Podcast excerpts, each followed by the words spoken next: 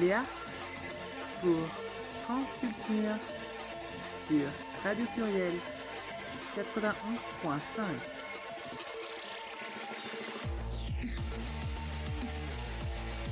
Bonjour à tous et à toutes et bienvenue dans l'émission Transculture, votre émission mensuelle en compagnie de Charlène Salut tout le monde et en compagnie de Jenine Bonsoir. et en compagnie d'Anouchka. Je- Et bonsoir. Bonsoir Anouchka, comment vas-tu? Je suis bien entourée, du coup, euh, tout va bien. Tout va bien. C'est vrai qu'elle s'est réservée Bernard à elle toute seule, parce que comme on est un peu dans un environnement particulier avec le Covid, on n'a pas le droit d'être à quatre, donc euh, bah, on s'est retrouvés euh, trois d'un côté, et il y a une vitre qui nous sépare, et il y a un petit couple qui est en train de se faire. euh, Enfin, faisait le parler. hein. Donc euh, aujourd'hui, nous allons parler de, euh, de 4 5 sujets. Plein de sujets, plein, de sujets, plein de sujets. intéressants. Aujourd'hui, on vous gâte. Alors, euh, Donc, empowerment et consentement. Euh, on va parler aussi euh, du sujet Miss Trans qui a enflammé euh, la toile. Euh, on va avoir un bon sujet sur euh, une musicienne que j'adore, qui est toujours vivante en plus, qui s'appelle. Wendy Carlos. Ouais, ouais, ouais, ouais. Et puis on fera un peu les potins, l'actu, euh, histoire de, s'occuper tranquillement euh, jusqu'à la fin de ces deux heures. Donc, euh, donc ce sera une bonne émission, bien enflammée. Et, euh, et, on- et retrouvez aussi l'émission, il faut que je le précise, euh, soit sur l'application, sur le Play Store ou l'Apple Store Radio Pluriel, soit en direct, bah, so- soit euh, en direct dans le bassin lyonnais euh, sur 91.5. Et cliquez parce que ça nous fait les, les vues et comme ça on montera au classement, euh, on sera bien ça, vu. dans, le, dans, dans les podcasts d'Arte Radio Blog. Ouais, sinon on risque d'être viré, donc cliquez, cliquez, cliquez. Donc, euh, nous avons l'honneur d'accueillir Jenny avec nous. Merci beaucoup. Ça fait plaisir de, de, de t'avoir dans, dans, dans mon émission, et dans- enfin dans notre émission maintenant. Ouais, ouais, c'est quand même ton émission, hein, parce que moi je fais plus la conne qu'autre chose. c'est toi la meuf sérieuse dans l'histoire. C'est pour ça qu'on s'entend bien. Ouais, ouais, ouais, ouais. ouais. Bon, t'inquiète pas, Jenny, tout va bien se passer. On va pas te faire du mal. Ah non, mais. On va attendre pas. ton consentement avant. Voilà. Bon, ben c'est à toi, ma grande. hein. Allez, attaque. Alors, on va commencer par le sujet du consentement. Donc, qu'est-ce que le consentement sexuel Oula. Vous savez Vous savez ou pas Eh ben, Bah, il y a, je- il y bah, a un bon. Moi, tu sais, quand on parle de consentement, je, je me souviens d'un vieux sketch de Coluche euh, qui, qui disait euh, non, je l'ai pas violé parce que le viol, c'est quand on veut pas et moi je voulais. Ah, Bah, ça y est. Justement, c'est exactement ça. C'est que le consentement, c'est quelque part l'inverse. C'est quelque chose qui peut venir que de la personne en question et qui peut pas venir de l'extérieur. Je veux dire, c'est évident. C'est pas forcément quelque chose qui est appliqué en pratique. C'est-à-dire que si un copain, un petit copain propose à sa copine, bon, bah, vas-y, on fait ça, que la copine dit non, je vais dire, normalement, il y a souvent cette tentative un petit peu de négocier ou quoi que ce soit, alors que bah, l'acceptation, l'envie doit venir du coup de la copine et ne doit pas. euh, Enfin voilà quoi. Alors, c'est tout à fait ça, mais c'est plus compliqué parce que, alors, à mon sens, il y a toujours déjà une lutte entre. Euh, on va partir dans un, dans un cas d'un couple hétérosexuel parce que, en fait, pour la dernière de l'année, on s'était dit on va être, euh, on va faire un peu de mixité, on va, on va, on va s'occuper de sujets pour de- des personnes hétéros. Et donc, le consentement dans les couples hétéros, c'est un vrai sujet. Donc, c'est madame qui, comme on dit, c'est l'homme qui propose, c'est madame qui dispose. Et le consentement, c'est madame qui est d'accord. C'est pas forcément monsieur. Ça se fait pas dans l'autre sens. Et, et moi, je sais qu'à une période, à une époque où j'étais pas encore euh, identifié comme nana, euh, j'ai eu des moments où je me suis dit, mais attends, euh, c'est quand que moi je donne mon consentement dans ma sexualité? Parce qu'il y a eu des nanas euh, qui voulaient du. Enfin, moi je suis tombé sur une nymphomane. Enfin, j'ai eu une copine nymphomane et euh, elle voulait baiser tout le temps. Et moi, je voulais pas. J'en avais marre. Et je me rappelle d'un soir où j'ai fait semblant de dormir parce que j'étais claqué et elle me collait, elle me chauffait, elle était à deux doigts de me tripoter en bas. Mm. Et je lui disais, mais putain, mais oh, euh, c'est quand que je peux dire non et que je peux me reposer? Bah, surtout que quand, euh, quand c'est comme ça, euh, ça peut être considéré comme une agression sexuelle, hein, Tout à fait. comme un viol limite. Mais c'est c'est quand même plus difficile. Alors, ce qu'il faut savoir aussi, et là on peut parler de la différence entre un viol et une agression sexuelle. hein. Quand il y a viol, c'est qu'il y a eu pénétration. Donc, euh, si c'est pas toi qui te fais pénétrer, mais que la personne te pénètre, ou plutôt euh, se fait pénétrer par toi, ce qui est quand même assez bizarre, eh ben, euh, y a pas, c'est pas forcément toi qui es violé. C'est ça qui est fou. Alors, Ouais. je crois que c'est ça. hein. Maintenant, J'ai justement j'ai certaines définitions sont bah vas-y, vas-y. en tête. Alors, mm, on- alors déjà, le consentement sexuel est l'accord que les personnes se donnent mutuellement pour qu'une activité ait lieu entre elles. Bah franchement, déjà, comment tu le dis, ça fait pas envie. Et en fait, il existe plusieurs types de, de consentement euh, sexuel. Alors, tu as le consentement libre, où là, c'est la personne qui ne ressent pas de pression ou n'est pas forcée. Elle participe librement parce, qu'elle le souhaite. Qu'est-ce que tu en penses sur euh. Mm, Je suis assez d'accord. Alors, moi, tu vois, euh, quand tu m'as parlé de ce sujet, je me suis dit, c'est un sujet casse-gueule. Et euh, il y, a, le côté, effectivement, euh, consentement dans les couples hétéros, mais tu as aussi le consentement dans les couples homosexuels. Et je te parle des notions de. Alors, chez les gays, le côté top-bottom, c'est qui fait, qui pénètre et qui est pénétré. Là aussi, il y a des histoires de consentement autour de ça. Il y a le côté au niveau lesbienne, ben, si on se pénètre pas, comment est-ce que euh, c'est, je te prends dans les bras, je te fais un câlin, est-ce que quelque part euh, je te demande ton consentement? Comment est-ce que je le gère? On revient malheureusement souvent, et moi c'est ce que j'ai eu l'impression effectivement en tant que lesbienne, c'est qu'on revient toujours dans le consentement au fait de pénétrer, d'embrasser, d'être en contact avec une personne. Moi je suis assez, euh, comment dire, euh, je suis pas forcément à dire que euh, le consentement doit être forcément dans des actes pénétratoires. Ça peut être aussi euh, le fait d'être caressé, d'être pris. Ça peut être aussi euh, plus simple que ça. Je me souviens d'un exemple récent avec euh, donc deux mecs avec qui j'y suis d'air, où justement il y a un peu la limite entre euh, quand est-ce que c'est une négociation du consentement et quand est-ce que c'est un compromis, sur le fait que ben, ils étaient très demandants de photos. Pas forcément ultra olé olé, mais un petit peu sexy, enfin voilà, qui on ne montre pas trop, mais bon. Sauf que moi, ben, il y a des fois où j'étais. euh, bah, j'étais pas dans le mood, j'avais pas envie de faire ces photos. Et puis euh, là-dessus, il y a du consentement. Est-ce que oui ou non, la personne veut, même si c'est pas un acte sexuel en soi, ça fait partie d'un jeu de séduction, un petit peu érotique, etc. Et euh, souvent, au nom du compromis, je me suis retrouvée à quand même les envoyer. Alors qu'au final, j'en avais pas très envie, ça m'apportait pas grand-chose. Et puis voilà, quoi. Enfin, c'est un exemple que je vais donner. Justement, je voulais venir sur un deuxième euh, aspect du, du consentement euh, sexuel, qui est le consentement enthou- euh, enthousiaste. La personne est, est heureuse, ex- excitée, en a envie, et bref, elle est enthousiaste. Voilà. Alors, moi, je vais parler d'autre chose. Un type de consentement assez particulier, c'est au niveau des travailleuses du sexe. Parce qu'il y a une logique tarifaire, et quelque part, euh, par défaut, dans le tarif, c'est euh, ben, si tu payes, euh, c'est consenti. Et ben non. Ben non, c'est pas forcément pas pour ça. C'est-à-dire, c'est pas parce que je dis je fais une fellation à 50 balles. Enfin, je crois que c'est ce tarif, que je demande à des copines. Enfin, bref, façon. Ouais. Euh, que euh, le premier Gus qui va arriver avec un billet, je vais lui faire une pipe, quoi. C'est pas comme ça que ça fonctionne. C'est si j'ai envie, c'est pas parce que je te dis euh, ça coûte ce prix-là que forcément euh, je vais accepter. Ensuite, il y a aussi, euh, et là on va revenir sur une logique d'empowerment. hein. Moi, s'il y a quelqu'un qui me demande si je lui fais une pipe, je vais dire bah, c'est 3000 balles, chérie. et quelque part, le consentement, je le mets à un tarif où je sais que de toute façon, il dira non. C'est une pipe de luxe. Une pipe de luxe. Ah bah, je vais te dire, moi, avant que j'en suce une, euh, il peut se passer du temps. Bah, c'est justement ça aussi qui peut faire la différence au niveau des travailleuses du sexe entre une travailleuse qui va être exploitée et une autre qui va se vendre euh, de manière pleinement consciente, etc.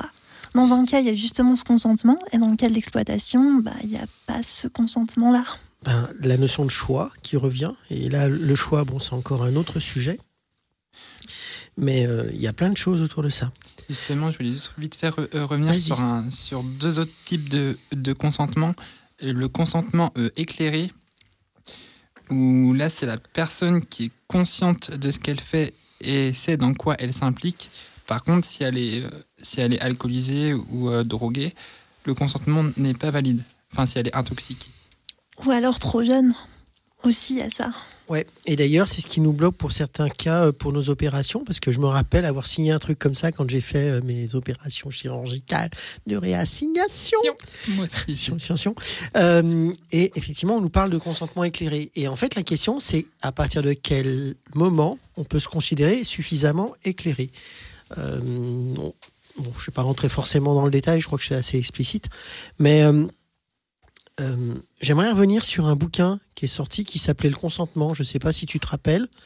euh, d'un- d'une nana qui avait, s'était fait, qui avait 14 ans et qui a couché avec un mec qui en avait 50 Ah, je sais plus. et euh, c'est passé. Enfin, il y a prescription, c'est un, c'est un écrivain, enfin bref. Parce que j'ai vu que dans l'actualité, ce brave monsieur écrivait un livre justement pour euh, donner une réponse. Je sais qui c'est, c'est pas Matzneff. Si, ce connard. Enfin bref. Désolé, ça m'a échappé. Euh, donc ce brave monsieur euh, qui avait 50 balais. Et donc, euh, quelque part, il y a eu, euh, du fait que cette, cette personne était mineure, c'est-à-dire avait moins de 15 ans, que c'est l'âge de majorité sexuelle, où quelque part tu peux avoir euh, une certaine lucidité pour accepter quelque part ou non de. En fait, avant 14 ans ou 15 avant 15 ans, en fait, euh, si tu as un rapport sexuel, t'es pas capable d'avoir une vraie logique de consentement. Donc, c'est ça qui est assez dingue aussi. En, en clair, euh, t'es pas capable de donner ton consentement avant une cer- un certain âge de maturité. Et nous avons aussi le consentement continu. La personne qui réitère son envie de prendre part à la relation sexuelle et assure son, sa ou ses partenaires qu'elle consent toujours à, à ce qui se passe. Oui, tout à fait. Bon, ensuite, euh, comme je t'avais dit, moi j'aurais bien voulu. T'as- Ça va? Bon, je sais pas, je, continue. Euh, moi, je voulais un petit peu parler de BDSM. Parce que c'est vrai que c'est un sujet où euh, le consentement a une place assez spéciale et principale d'ailleurs. Parce qu'on pense toujours le BDSM, c'est une domina ou un domina euh, qui fait ce qu'il veut de sa soumise, etc., ou de son soumis. hein. Et en fait, c'est totalement faux. C'est carrément l'inverse. Moi, je sais que ben, avant que je touche à une de mes soumises, ou de mes soumis, plutôt les soumises, hein, parce que, enfin bref, euh, euh, on va discuter limite des jours et des heures euh, Ouais. avant qu'on soit d'accord sur un acte, une pratique, et il me faut absolument savoir ce que je peux faire, ce que je peux pas faire, avant de commencer à pratiquer. Et là, c'est même pas une question de consentement, c'est une question aussi que ben, dans ces pratiques-là, s'il y a un dérapage, moi je vais être super mal. Enfin, si je fais quelque chose à une de mes soumises et que j'avais pas prévu de le faire, on est parti sur un trip et moi je suis pas bien. Et de l'autre côté, elle, elle va l'être encore moins. Mais tout ça pour dire que le consentement, moi en tant que domina, euh, c'est clair qu'il y a des choses que peuvent me demander mes soumises que je me refuse de faire. Et c'est pas parce qu'elles me le demandent et que je sois la personne qui domine euh, qui est, va être obligée euh, de faire ces pratiques. D'ailleurs, c'est un peu euh, un vaste sujet dans, le BDSM. C'est c'est pas forcément le domina ou la domina qui qui gère le game, c'est plutôt tout l'inverse souvent. Bah, c'est pour prendre un exemple de pop culture. C'est pour ça que Fifty Shades of Grey avait été très très mal reçu et avec raison par la communauté BDSM. C'est parce que justement c'est ça que le livre n'a pas compris. C'est que c'est pas vraiment du BDSM dans Fifty Shades of Grey, c'est plutôt une vision fantasmée, un petit peu empreinte de masculinité toxique. Bah, je te dirais, moi, du peu que j'ai eu euh, de discussions dans le milieu BDSM et de mecs qui, sont venus me voir en me disant moi je suis domina ou d'autres personnes qui confondent euh, le sexe violent avec le BDSM, c'est un peu c'est un peu chiant quoi. C'est un peu chiant et c'est des pratiques que les gens ne comprennent pas et se retrouvent dans un machin euh, sans forcément euh, Enfin, c'est en dégoûter les. Enfin, souvent, beaucoup de personnes en sont dégoûtées à cause de ça. hein. Moi, je voulais juste aussi euh, rajouter que qu'en fait, qu'on que ce soit un couple hétéro, homo, lesbien ou n'importe quelle relation, même libertine, le consentement doit être respecté. Si- si ce n'est pas respecté, cela peut être perçu comme un viol, une agression sexuelle ou encore un, un attouchement. Quand les deux, quand les deux ou plus, je me mis entre parenthèses ou plus, disent oui pour faire l'acte sexuel, c'est consenti. Quand les deux ou plus disent oui et l'autre non, c'est non. Ouais, alors moi, ça m'est arrivé. Nom, non.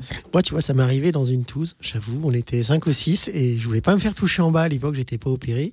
Et je peux t'assurer que balancer au milieu de la partouze, s'il vous plaît, on me touche pas en bas.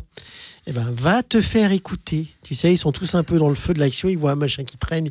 Ils et non, non, ça, tu touches pas. Eh ben, c'est chaud, quoi.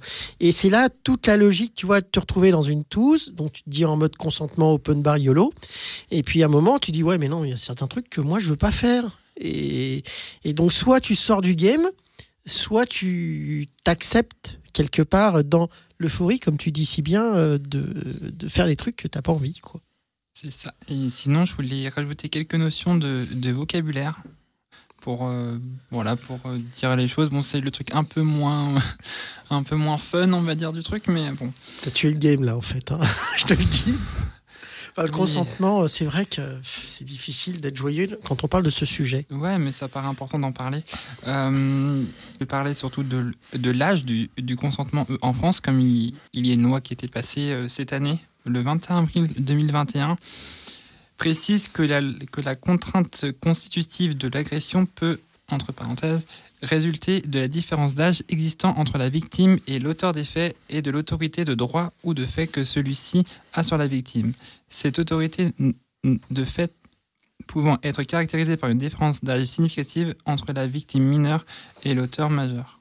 Il faut bien préciser que la différence d'âge, c'est bien avec une victime mineure. Mineure, parce que si c'est deux majeurs, euh, s'il y a une différence d'âge, euh, aux F, hein, on s'en fout et au contraire. Mais d'ailleurs, c'est marrant. Enfin, moi qui ai vécu avec quelqu'un qui avait une différence d'âge importante, hein, tu, tu- bref, euh, le jugement, parce que toi, t'es vieille et ta partenaire est plus jeune, donc forcément, euh, il y a une certaine, un certain malaise. Or, euh, bon, bah, dans une relation lesbienne, comme on n'était pas dans une logique de parentalité, la différence d'âge, on s'en fout complètement. Mais malheureusement, euh, ça le joue. J'ai une anecdote là-dessus, c'est ma mère. Euh, quand on parlait de ma copine à l'époque, et on avait un- une bonne différence d'âge, elle me fait Ah ouais, en fait, tu nous fais une Macron inversée. Ouais, ouais. Et j'ai dit Non, non, non, non, moi en fait, c'est Brigitte. et j'ai dit Bah ouais, non, euh, elle, c'est Macron et moi, c'est Brigitte. Euh, et ça l'a fait rigoler sur le coup. Elle n'avait pas compris. Et bon, euh, bon j'ai une petite pensée pour Brigitte Macron. hein, euh, non, non, on veut pas de toi chez les trans. hein. Exactement. Au niveau du consentement, j'ai une réflexion qui est un petit peu à côté, mais qui est toujours dans le sujet. C'est que c'est pas très joyeux de parler du consentement parce que c'est une question qu'on a éludée depuis plusieurs siècles et de manière assez violente, à coup de violence symbolique ou de, entre guillemets, euh, dogmatisme. Avec un exemple tout bête, pour éluder la question du consentement de la femme, parce que c'est ça dont il s'agit, bah, la religion, notamment telle qu'elle a été vue en Occident pour pas être ethnocentrée, qui a amené à une notion qui existe toujours aujourd'hui, qui est euh, le devoir conjugal. Parce que c'est toujours dans la loi, ça. Oui, et le consentement des époux, on dit bien ça aussi. Mm. Mais euh, il y a, il y a, euh, qu'est-ce que je veux dire là-dessus? Ouais. C'est vrai que euh, dans une relation hétérosexuelle, enfin moi je, je le vois quand tu sors avec quelqu'un, donc c'est quelque part logique que bah, dans la suite logique, à un moment on couche ensemble quoi. Et puis on passe un test VIH, donc on peut coucher sans capote. Euh, c'est chaud quoi. Euh, moi je le vois en tant que personne trans. euh, et qui couche avec des personnes trans, il faut préciser, euh, avant même d'avoir le moindre rapport sexuel, on commence déjà à parler de ce qu'on a envie et surtout ce qu'on n'a pas envie. Et et c'est quelque chose bizarrement qui au début me gênait parce que ça m'empêchait d'avoir une certaine euh, comment dire ça euh, tranquillité, sérénité. Ça rajoutait tout de suite un petit peu de lourdeur dans la relation. Mais au final, je trouve que c'est pas mal. Savoir, ben, est-ce que tu as envie qu'on fasse ça? Est-ce que t'as pas envie? Est-ce que toi, tu, tu, tu utilises encore ton truc en bas ou est-ce que tu préfères pas? Euh, Comment tu gères les, les caresses bah, C'est des vrais sujets, en fait. Et c'est dommage que. Enfin, alors. Avec mon ex-femme, on avait eu un truc comme ça où on s'était, on avait dit, ben, il y a certaines pratiques sexuelles que j'ai pas envie de faire, et donc, ben, on les a pas fait, et puis ça se passait très bien, quoi. Je voulais savoir si, euh, si tu voulais euh, interagir euh, là-dessus, euh, euh, euh, Anouchka. Si tu es consentante pour ça. Euh, Oui. Alors, il y a beaucoup de choses qui ont été évoquées. Euh, de manière juste, Le truc, c'est qu'effectivement, le consentement, quand on le regarde sur un biais euh, légal, purement légal, notamment en France, c'est une conception juridique qui a été euh, conçue par des, par des mecs, en fait, par des mecs à la base. Et euh, c'est encore eux qui décident le périmètre, en fait, d'où va le consentement. Tout à l'heure, tu parlais justement de pénétration, qui dans le code pénal, effectivement, est, une, est un point particulier pour considérer qu'un viol est, euh, est, euh, est commis. C'est. euh, si on a eu d'ailleurs des, des, des, des- des sujets comme MeToo en 2020, quand même, il Ouais. faut se rendre compte, et c'est ce que tu disais tout à l'heure, Janine, par rapport au fait que c'est quelque chose effectivement qui est là depuis, depuis très longtemps et on s'en- on s'en est absolument pas souci parce qu'effectivement, les personnes concernées par bah, tout ce qui était euh, absence de consentement ou consentement euh, soi-disant euh, donné, parce qu'il ne faut pas oublier que pendant très très longtemps, jusqu'au milieu du siècle dernier, il me semble que les femmes étaient considérées comme des objets, juridiquement. Au début Euh, du siècle, voilà, on n'avait pas d'âme. hein. euh, Des, des enfants, quoi. Un enfant est égal à une femme et euh, il n'y avait pas de majorité, en fait, pour, euh, pour, pour les femmes. Et euh, pour, pour, pour vous dire, en fait, justement, ce gap, on, s'est- on, on était conscient de ça. On a eu les suffragettes, on a eu tout ce qu'il y avait pour euh, euh, marquer des évolutions sociétales pour euh, tout ce qui était non-homme, on va dire, pour englober tout le monde. Euh, 2020, donc MeToo. Donc rendez-vous compte à quel point la société avance à pas de fourmis. Euh, c'est euh, c'est- c'est- tout bonnement incroyable. Il y a, il y a, il y a- ce penchant-là. Il y a tout à l'heure, on parlait des, des travailleuses du sexe. Et euh, oui, effectivement, il y a une différence entre les personnes exploitées et les personnes qui sont, qui sont conscientes et euh, consenties, euh, qui consentent justement à, avoir des relations avec d'autres personnes. Il peut y avoir des conditions, certes, toujours d'ailleurs, il y en a toujours, puisqu'on a, on a, on a forcément des limites, que ce soit tarifé ou pas tarifé. Euh, il y a une chose qui n'a pas été abordée, là je survole parce que j'essaie de, de me remémorer tout ce que vous avez pu dire et c'était c'est intéressant. Euh, il y a aussi le consentement, tout à l'heure Léa on a, on a, on a parlé, le consentement euh, éclairé et, et joyeux. Et, enthousiaste. Festif. Euh, donc ouais, ce, ce- ce consentement-là, il existe aussi. Et euh, j'ai l'impression qu'on le, on le, on le, on le, on le, on le met toujours de côté et on l'écoute pas. Le, il existe, il a ces formes-là. Et en fait, j'ai l'impression que c'est comme si c'était un mode d'emploi, mais que ce mode d'emploi était invisible ou s'effaçait euh, au gré des la, la société les, les effaçait quoi. À chaque fois qu'on, on- tout à l'heure on parlait de de connaître les limites de l'autre ou alors euh, ben, d'être dans une position où, à force de se voir insister, oui, est-ce que tu veux, est-ce que tu veux, est-ce que tu veux, ben, on finit par céder. Euh, là, on est dans une, dans, une posture où il y a des moments où des fois on, accepte parce qu'on a envie et pas juste parce qu'on est forcé.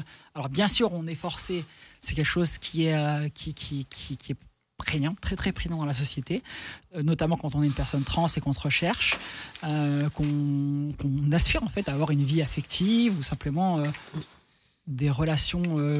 parce que faut pas croire, mais le consentement ça va encore plus loin quand on a une vie de famille, quand on a une famille qui est dans l'opposition farouche, là pareil, le consentement aussi rentre en ligne de compte parce qu'on est, on reste enfant. Et là, on est sur des personnes qui, on, est sur des personnes qui, qui, bah, qui rejettent votre identité, qui rejettent votre, votre vécu. Et euh, enfin, pour moi, c'est, voilà, c'est un sujet assez large. Je m'éparpille un peu partout, mais voilà. Qu'est-ce que vous en pensez euh, à vous? Alors, moi, je vais dire un truc, bizarrement. Le consentement, malheureusement, ça se fait que dans un sens. C'est-à-dire, il y a quelqu'un qui demande le consentement. Il n'y a pas de logique de, réciprocité dans le consentement. C'est vrai que dans une relation lesbienne, euh, enfin, je parle de sujets qui me connaissent, hein, mais euh, euh, c'est toujours, c'est plus facile parce qu'il y a, on est au même niveau d'interaction sexuelle, on va dire. Donc le consentement, moi je trouve qu'il est plus fluide dans ce domaine-là. Mais dans, une, dans un consentement, euh, je dirais, hétérosexuel, euh, c'est peut-être plus compliqué. Alors moi je sais, euh, je te donne un, exemple, j'ai pas mal de copines qui aiment bien avoir des, pratiques un peu bisexuelles avec les gars. Ben, va tripoter le postérieur d'un gars en disant non mais je... Waouh, ça tape. Hein. Dès que tu mets en question le sein bah, tiens, un, gars qui se fait mettre un doigt, euh, est-ce que quelque part on lui demande son consentement? C'est un peu chaud hein, dans l'histoire, mais bizarrement, euh, on va pas forcément lui demander. C'est un truc assez dingue. C'est pour ça que je parle de, euh, voir aussi que la, réciprocité du consentement est peut-être un peu plus compliquée à comprendre.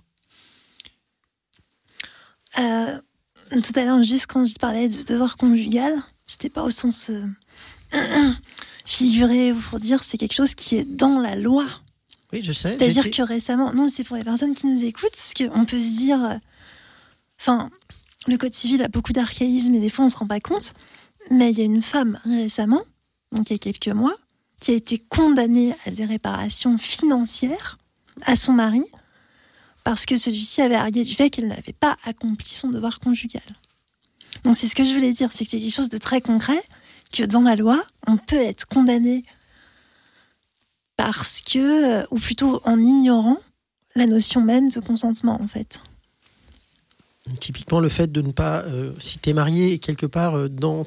Alors, il n'y a pas une, un accord tacite, mais si tu te maries, euh, si tu fais pas de gosse, on peut te regarder aussi un peu de traviole, quoi.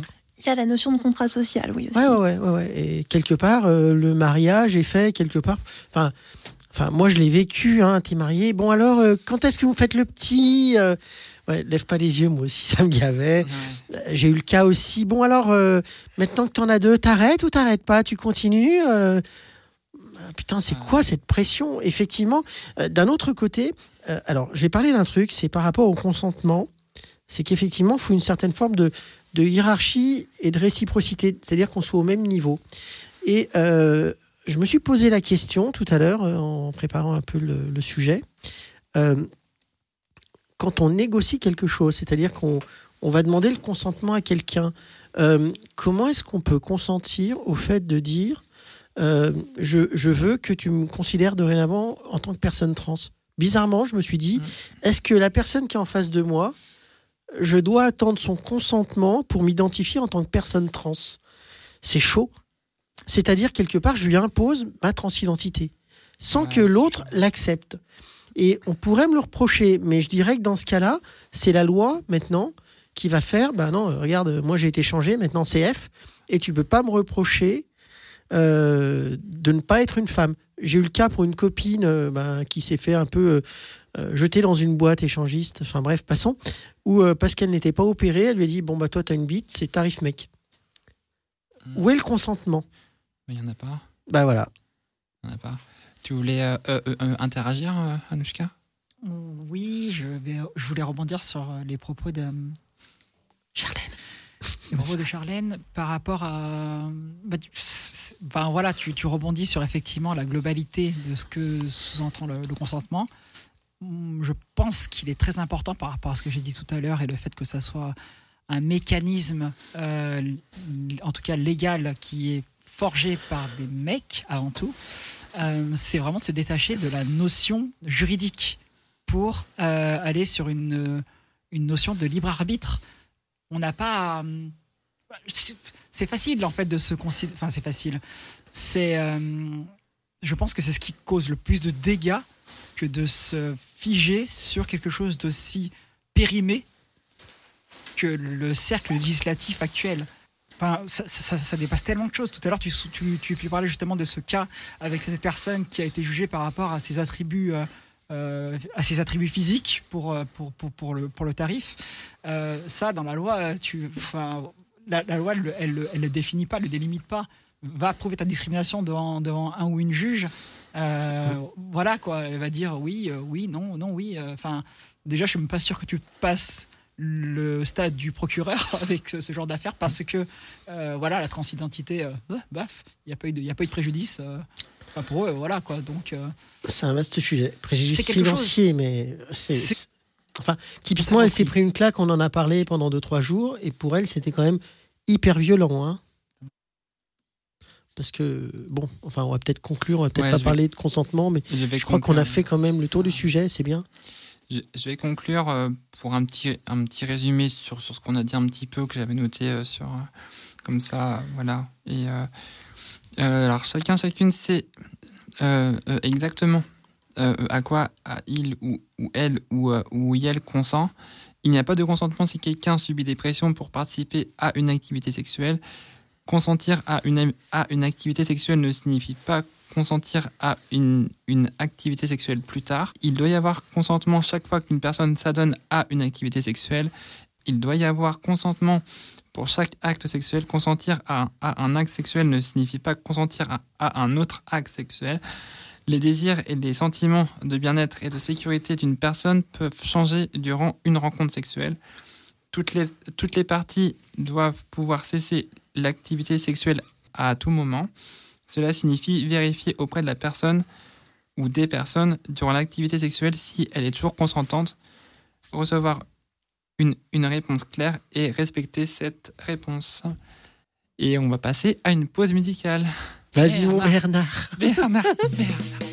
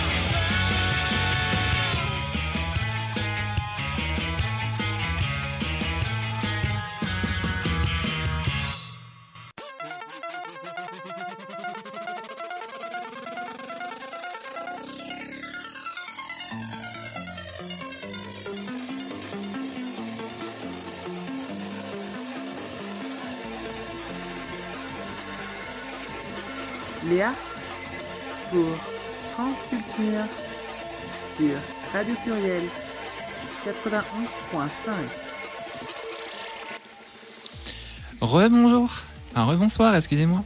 Alors nous sommes, nous sommes de retour sur euh, Radio Pluriel pour l'émission Transculture avec Charlène Coucou, et c'est nous. et avec Jenine. Oh, coucou. Et en off, nous avons Anouchka. Bonsoir. Bonsoir. Tu sais, ça me fait penser à une vieille émission, Allo Macha. Bonsoir. C'était excellent cette émission. Ah oui, oui, non, non, mais c'était une émission qui a animé euh, toutes les nuits des, des personnes solitaires durant des années, avec une voix qui était très... Ouf. Ouf. Bon, c'est Noël. Hein. Euh, on passe à un nouveau sujet et on va parler d'empowerment ou d'empouvoirment. J'ai appris euh, qu'on le francisait aussi. D'affirmation. Yes. On va s'affirmer un petit peu en tant que nana. On va porter nos trucs qu'on a plus. On va porter ce qu'on a plus. Mais on va parler d'empowerment. Alors, qu'est-ce que l'empowerment? Ah, c'est à moi que tu demandes ou... Non, mais c'est au. Alors, moi, je vais en parler euh, parce que la première fois que j'en ai entendu parler, C'était dans un bouquin de Despentes, euh, King Kong Theory, pour être précise, où elle racontait que ben, elle allait dans un café régulièrement, habillée un peu en mode euh, zonarde, et que personne ne la regardait, ne la matait, euh, elle passait totalement inaperçue. Et quand elle a commencé à se prostituer, elle allait un peu dans le même café, mais elle y allait préparée, bichonnée, sexy, avec des barésies, machin.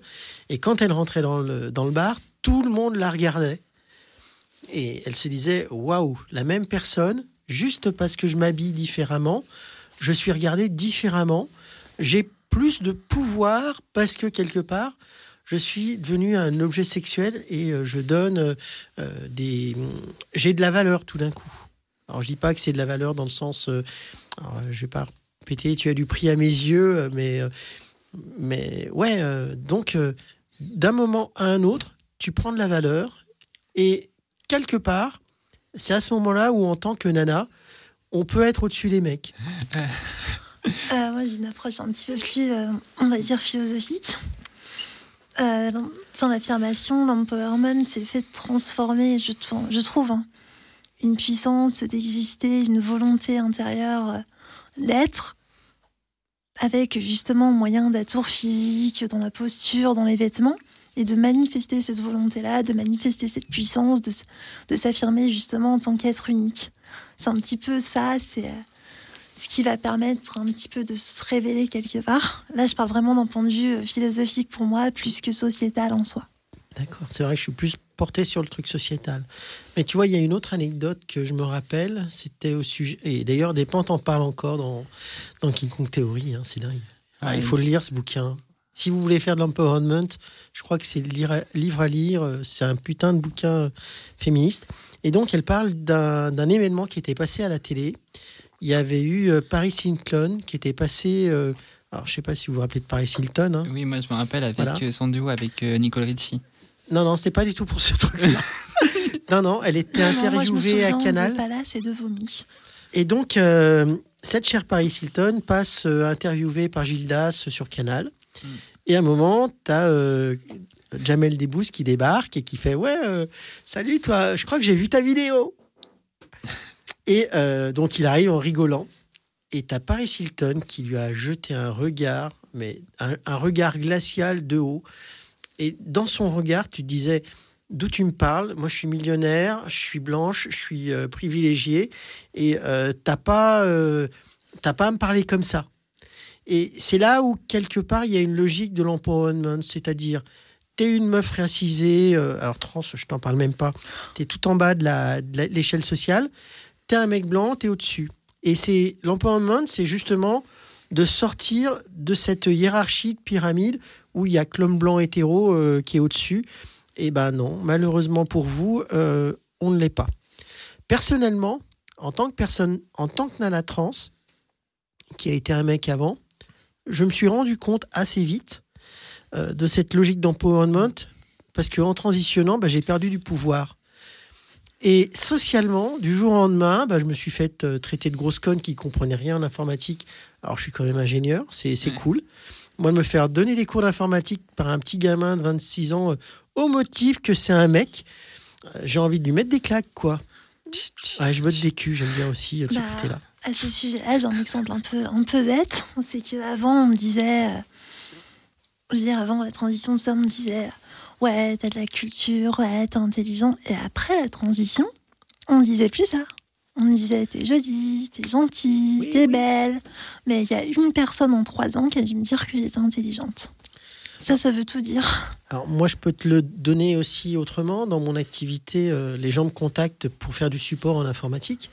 Et avant, quand je signais mes emails en tant que mec, ah bah c'était super, merci, qu'est-ce que vous êtes fort, qu'est-ce que vous êtes doué, machin. Et quand j'ai commencé à signer en tant que nana, on me redemandait mais t'es sûr de ce que tu dis là? Il n'y aurait pas quelqu'un qui pourrait me Mm. confirmer Euh, euh, Vous pouvez me... Enfin, j'ai eu le cas... euh, et, et là où c'est dingue, c'est que ce n'est pas que les hommes. Tu as aussi beaucoup de nanas qui ont ce même comportement. Et tu te dis waouh Waouh Moi, je voulais juste rajouter justement la définition, euh, on va dire, du dictionnaire hein, de l'empowerment. Euh, Alors, euh, l'em- l'empowerment, ça désigne un processus sociopolitique qui désigne une dynamique individuelle d'estime de soi et de développement de ses compétences avec un engagement collectif et une action sociale transformative. C'est également l'octroi de davantage de pouvoir à des individus ou à des groupes pour agir sur les conditions sociales, économiques, politiques ou écologiques auxquelles ils sont confrontés. Bah, décidément, tu nous le dictionnaire. T'as as, une nouvelle copine qui s'appelle Roberta, non Ou- Non. Et justement, c'est intéressant parce qu'en se basant sur cette euh, définition, on peut poser euh, un mot un petit peu chiant qui va peut-être ramener des souvenirs de lycée, mais justement une problématique en se demandant si euh, l'empowerment, en quelque part rabattant les cartes, puisqu'il remet l'individu d'une manière saine au centre du débat, euh, en échappant à des logiques de toxicité, est-ce que l'empowerment dans notre société actuelle n'est pas forcément conflictuel? Ah bah si, parce que quelque part, euh, on veut prendre des parts et puis euh, il n'y a pas que les... Alors, moi, très honnêtement, en tant que nana trans, naturellement, je vais être dans une logique d'empowerment. Parce que, euh, comme entre guillemets, on m'a fait descendre de l'échelle sociale, je vais avoir en- envie de dire non, mais Coco, euh, je suis toujours la même personne intérieurement, même si je suis une nana physiquement, extérieurement, et je ne vois pas pourquoi euh, tu aurais à me rabaisser au motif que je suis une meuf.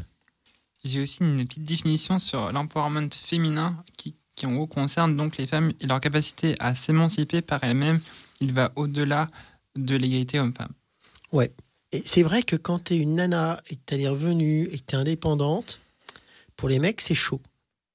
Bah ouais, ils ont plus de moyens de pression. Ah ben ça les castre. hein. Moi je me rappelle d'un gars qui était mignon, avec des jolis yeux et tout.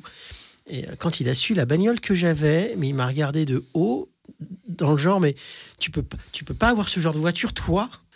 Waouh Fuck quoi Et on peut aussi parler des figures aussi, des, des figures de l'empowerment. Par exemple, il y avait Beyoncé. Oh là, j'ai un peu du mal. Hein.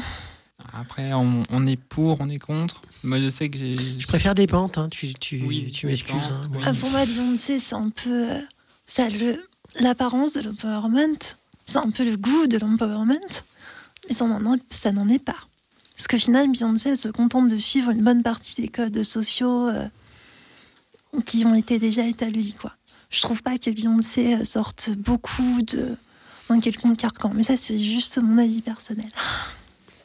Ben, c'est une femme racisée, donc euh, je pars du principe que si elle peut avoir du pouvoir, mais ça c'est toujours un peu pareil. Il y a eu des cas comme ça, euh, le mec, euh, enfin, aux États-Unis, tu as souvent ces exemples, le mec dans une voiture qui est noire, qui se fait arrêter par un méchant blanc policier, et tout d'un coup il sort sa plaque du FBI, et tout de suite, bah non, hop, d'un coup le niveau change. On est toujours dans des trucs comme ça on est toujours dans des trucs comme ça, c'est-à-dire, t'as ton image, ah bah oui, t'es une pauvre nana, euh, t'es racisée, ou t'es handi, parce qu'il y a aussi le côté handi, et euh, d'un coup, euh, bah, comment est-ce que tu fais pour montrer que finalement, t'es pas une personne inférieure? Et pour moi, d'ailleurs, la notion d'infériorité euh, me gêne beaucoup. Après tout, on est tous égaux, on mérite tous le même amour, et c'est pas parce que t'es trans, t'es racisé, t'es euh, t'es handi, t'es VI t'as le VIH ou je ne sais quoi, ou t'es vieille, ou t'es grosse, que forcément, euh, d'un coup, euh, il va falloir que tu te battes pour être au niveau des autres, quoi. Moi, ça me gêne beaucoup. Je laisse euh, euh, euh, Anouchka niveau, réagir. euh, je, suis d'ac- je suis plutôt d'accord avec ce Ah. que vous dites, même s'il y, a des- il y a- il y a des nuances. Euh, moi, quand on parle d'empowerment, c'est euh, quelque chose que je vois comme pas prendre une place, mais prendre sa place, euh, tout simplement. Et euh, exister au travers de, qui on est, de ce qu'on sait faire, de ce qu'on aime faire. Et euh, on parle beaucoup de personnes, euh, on parlait de Beyoncé. Beyoncé, il y a un contexte derrière qui va, effectivement, qui sort sur, une mode de société, qui, qui, sort sur des codes déjà établis. Mais ces codes, c'est comme tout à l'heure, on parlait du consentement et le fait de voir une femme racisée, une femme déjà, avoir ce pouvoir-là, avoir pouvoir pouvoir couvrir euh, un événement comme le Super Bowl, euh, avoir euh, euh, un rôle d'icône aussi par rapport à, beaucoup de personnes. Euh, N'oublions pas que ben, le fait d'être racisé, c'est toujours un problème dans beaucoup de contrées, même celles supposées être les plus avancées. c'est, euh, c'est, euh, ça, ça reste, ça reste pour moi quelque chose d'important qu'on soit, qu'on- qu'on y trouve des, euh, des, des, des, des, des, pour et des contre, des, des choses établies ou, ou, ou surfaites. Il faut que ça existe, il faut que ça soit là. Moi, pour recentrer les choses par rapport à cette émission, c'est qu'il existe aussi les mêmes pendants euh, de- d'empowerment au niveau des personnes trans. On connaît la Laverne Cox, pour, euh, pour, pour, pour, pour ne citer qu'elle, mais il y a aussi il y en a d'autres sur, le, sur, la scène, euh, sur la scène musicale, sur la scène artistique euh, aussi, mais ça peut être aussi beaucoup moins. Euh, beaucoup plus culture pop, ça peut être euh, dans l'univers du stream, ça peut être dans l'univers euh, un, un univers complètement local. On a Jonas Benhamed, Ouais. Sacha interprète euh, que, vous, que, que, vous avez, que vous avez dû voir euh, en- à la télé ou au cinéma. On a, euh, on a Harry Neff, euh, qui est euh, une personne, euh, qui est une personne trans euh, américaine euh, et qui s'est illu- illustrée sur une fiction que j'ai vue dernièrement sur euh, une, une plateforme de streaming et qui, euh, et qui ben, du coup, dans, le, rôle qu'elle interprète, euh, est une personne trans au milieu d'un groupe d'amis de personnes cis. Et euh, en fait, on va pas surfer sur le, enfin, on va pas encore travailler sur le fait qu'elle, enfin, en tout cas, on projette pas, le film ne se projette pas sur le fait que ce soit une personne trans, mais simplement une personne dans un univers où la transidentité existe. On la voit parcourir son, son, parcours d'adolescente qui découvre euh, sa vie affective avec les mêmes codes de la- l'ado cis qui va pareillement découvrir euh, sa vie affective, mais là avec la vision trans, j'ai trouvé ça très très euh, très très très très touchant. Et en fait, pour moi, l'empowerment, quand on est une personne trans, simplement avoir sa place au même titre que celle des autres que ce soit dans les choses les plus ordinaires et pas forcément dans l'extraordinaire, en étant euh, la personne trans avec euh, sa parenthèse au sein d'une. De, de- de- ce qu'un peu je peux reprocher à Orange is the New Black, où la Laverne Cox, elle avait plutôt ce rôle de. Elle était à part en fait. On, on a l'impression qu'elle était insérée dans la série euh, juste pour satisfaire la commu T du LGBT qui était déjà traitée. Donc. Euh, Vraiment, moi, si je devais définir l'empowerment, c'est simplement prendre sa place dans une société qui ne veut pas nous la donner, tout simplement.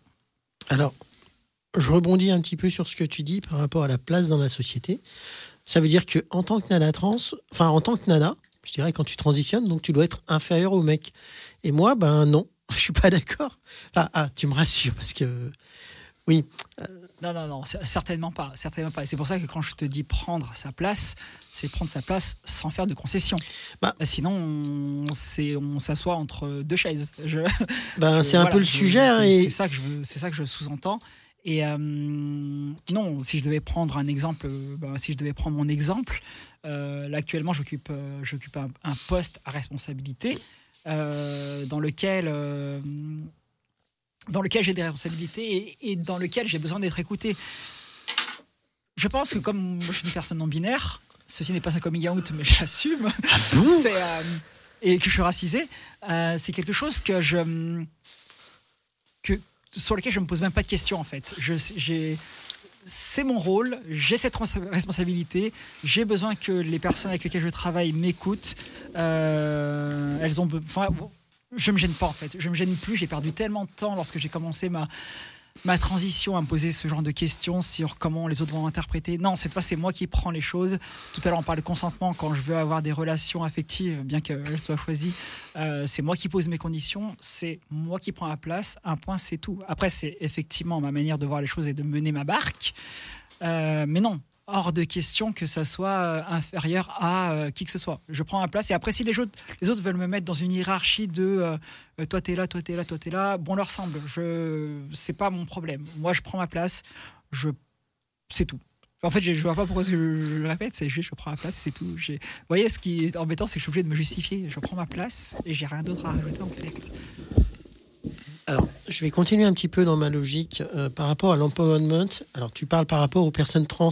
Effectivement, euh, nous, on se rend assez vite, on prend assez vite conscience parce qu'on était à une position, on nous a remis à une autre position, qu'il y a un problème et qu'il faut qu'on, entre guillemets, regagne notre place. Mais tu as beaucoup de nanas qui ont été, entre guillemets, éduquées, pour pas dire euh, euh, programmées pour être soumises à leur mec.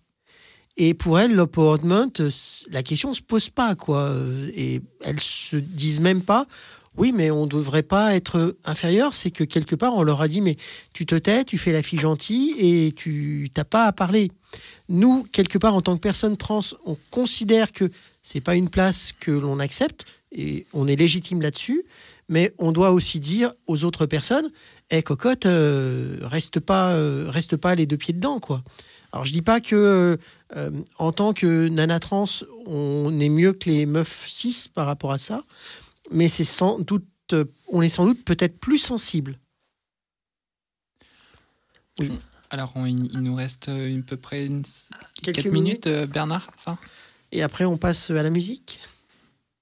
Donc, on peut continuer ou si vous voulez conclure? Euh, à ce sujet-là, en fait, justement, en tant que personne trans, j'ai à la fois l'impression qu'effectivement, on passe sur un autre paradigme, puisqu'on passe de règles qui nous sont appliquées donc, euh, en tant que, dans le cas, en tant que mec au début, puis en tant que meuf. Mais d'un autre côté, j'ai l'impression d'être sortie de ce jeu. C'est-à-dire de pouvoir faire ce que je veux en termes d'empowerment, parce que quelque part, je connais les coulisses. C'est-à-dire, je sais dans quel contexte sont les mecs hétéros. Je sais comment ils peuvent penser, je sais ce qu'on peut attendre des femmes, et quelque part, c'est vrai qu'il y a un peu la tentation, après je sais pas si c'est bien moralement ou pas, d'avoir une espèce de d'empowerment un peu spécial qui contribue à jouer justement sur ces règles et sur ces attentes. Par exemple, le fait qu'on soit sous-estimé dans certaines situations, ça peut être un avantage. Alors, sous-estimé, ouais. Mais tu vois, moi, je vais le voir aussi euh, à l'envers, dans le sens, euh, euh, moi, la première fois qu'un mec m'a sifflé dans la rue, euh, je me suis senti valide. Et le fait d'être abaissé, euh, durant longtemps, quelque part pour moi, c'était une preuve de validation d'être une nana. Alors que c'est pas du tout le cas, on est d'accord. On va passer à, une, à une coupure Petite musicale. Pause musicale. Pause musicale, c'est-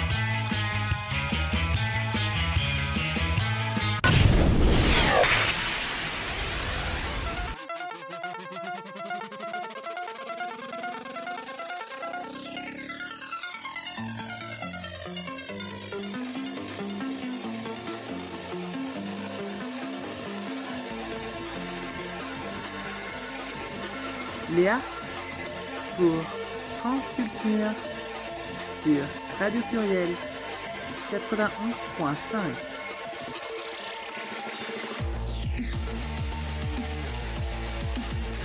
Nous sommes de retour euh, euh, en direct sur Radio Pluriel 91.5, numéro 1 sur la diversité, je le rappelle.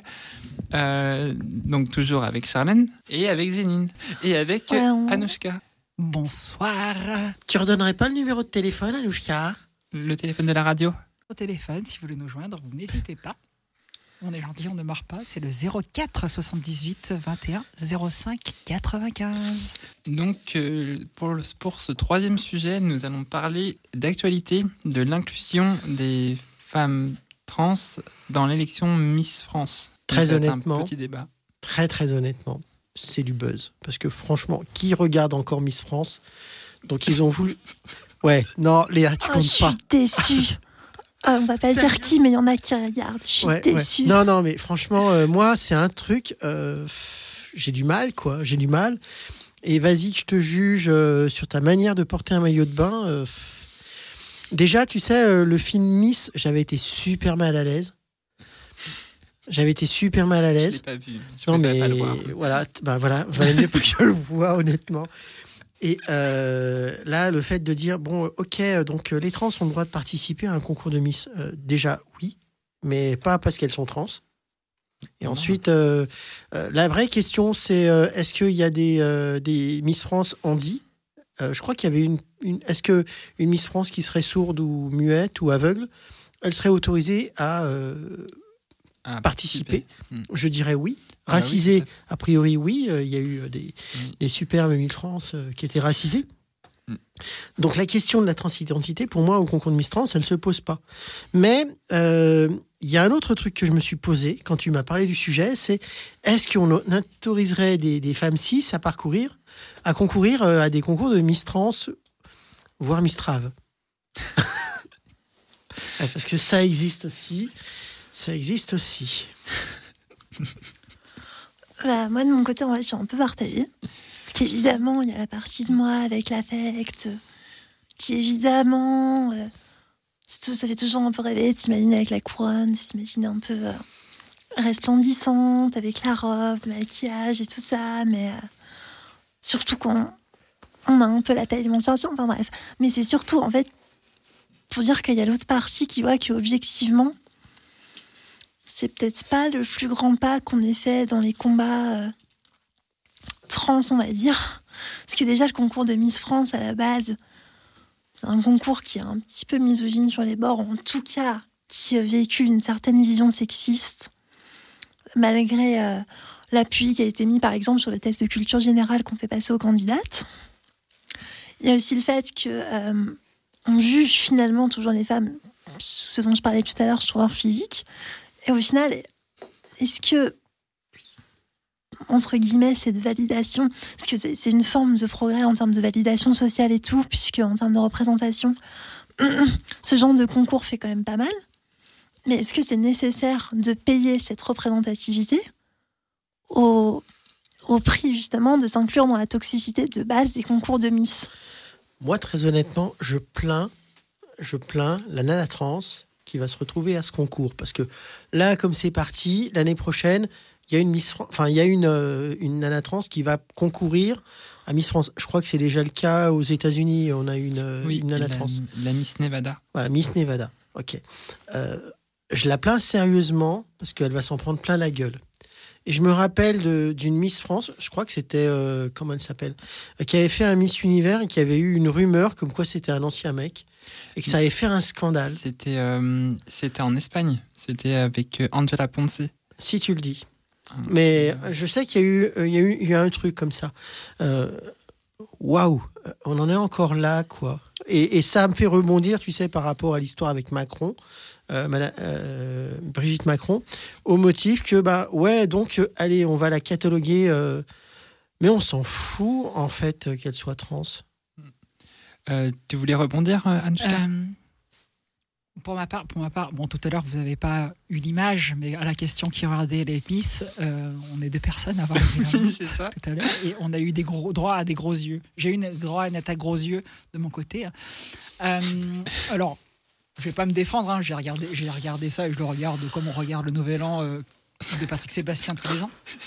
Tu regardes le nouvel an, Patrick. Sébastien? Euh, On apprend. Tout à l'heure, on parlait d'empowerment. T'es là, euh, tu vois, euh, Char- Charlène, tu, tu- enfin, tu t'opposes. Enfin, tu trouves, tu, tu la plains, mais ça reste, euh, je pense, son choix. Je pense que personne n'est obligé.